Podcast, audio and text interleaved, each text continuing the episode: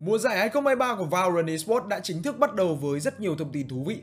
Các giải đấu lớn đi kèm cùng với những thay đổi làm người ta tò mò về sức mạnh các đội tuyển trong khu vực và cả tình hình meta sau những chỉnh sửa giai đoạn tiền mùa giải. Mình là bình luận viên Duy Đức.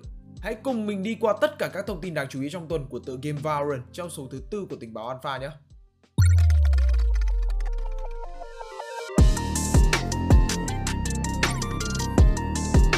Các bạn đang nghe The Cooldown Podcast, nơi tổng hợp những thông tin đáng chú ý, những câu chuyện bên lề và tất cả những gì bạn cần cho nhịp sống esports mới.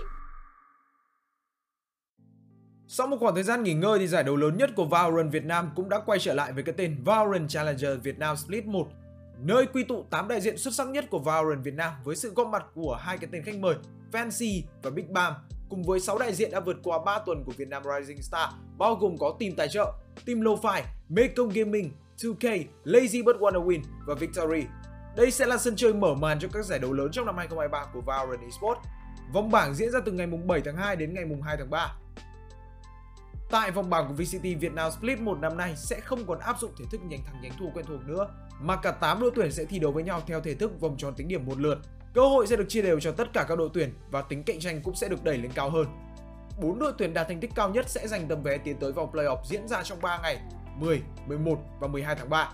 Các đội tuyển sẽ thi đấu theo thể thức BO3 phân nhánh thắng thua và hai đại diện xuất sắc nhất sẽ đối đầu nhau trong một trận BO5 để tìm ra nhà vô địch của VCT Challengers Việt Nam Split 1.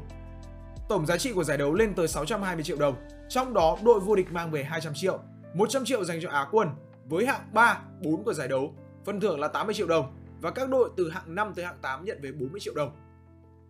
Ngoài ra top 6 của giải đấu cũng có cơ hội tiến thẳng tới VCT Challengers Việt Nam Split 2 Hội quân với hai đội tuyển sẽ đi lên từ Việt Nam Rising Star Season 2 để cạnh tranh tấm vé tới với vòng thăng hạng Pacific Ascension. Giải đấu sẽ được phát sóng trên những kênh truyền thông chính thức của Valorant Việt Nam. Hãy cùng The Kuda Podcast theo dõi những thông tin, những diễn biến mới của giải đấu để không bỏ lỡ những khoảnh khắc đỉnh cao của Valorant Việt Nam nhé.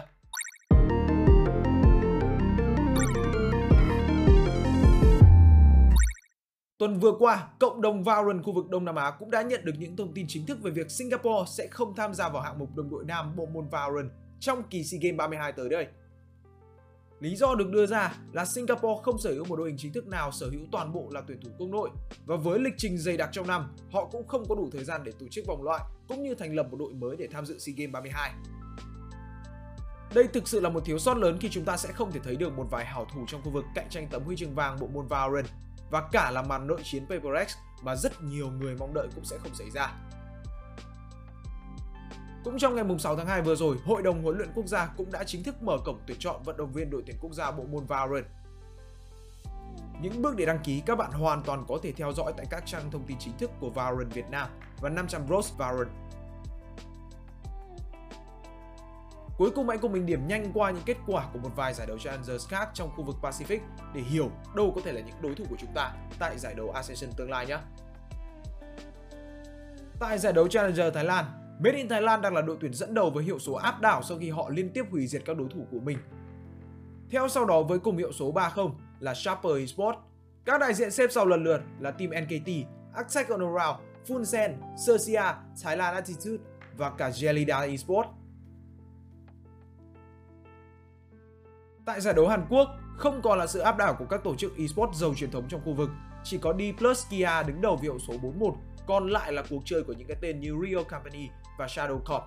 Phần còn lại của bảng xếp hạng bao gồm có Maru Gaming, OP.GG Sport, Nongshim Red Fox, CNJ Esports và Wargame Star. Với khu vực Nhật Bản, hai đội tuyển đứng đầu với hiệu số 50 là Crazy Raccoon và Skazi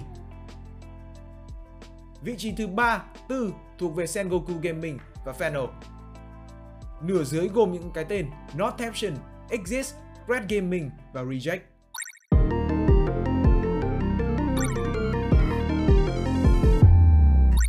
Trên đây là tất cả các thông tin đáng chú ý trong tuần của cộng đồng Valorant Việt Nam và chúng ta đang ngày càng gần hơn với thời gian bắt đầu của giải đấu VCT Lock Sao Paulo. Tuần tiếp theo hứa hẹn sẽ là một tuần bùng nổ với kết quả của các trận đấu Valorant đỉnh cao. Các bạn thấy sao về những thông tin vừa rồi?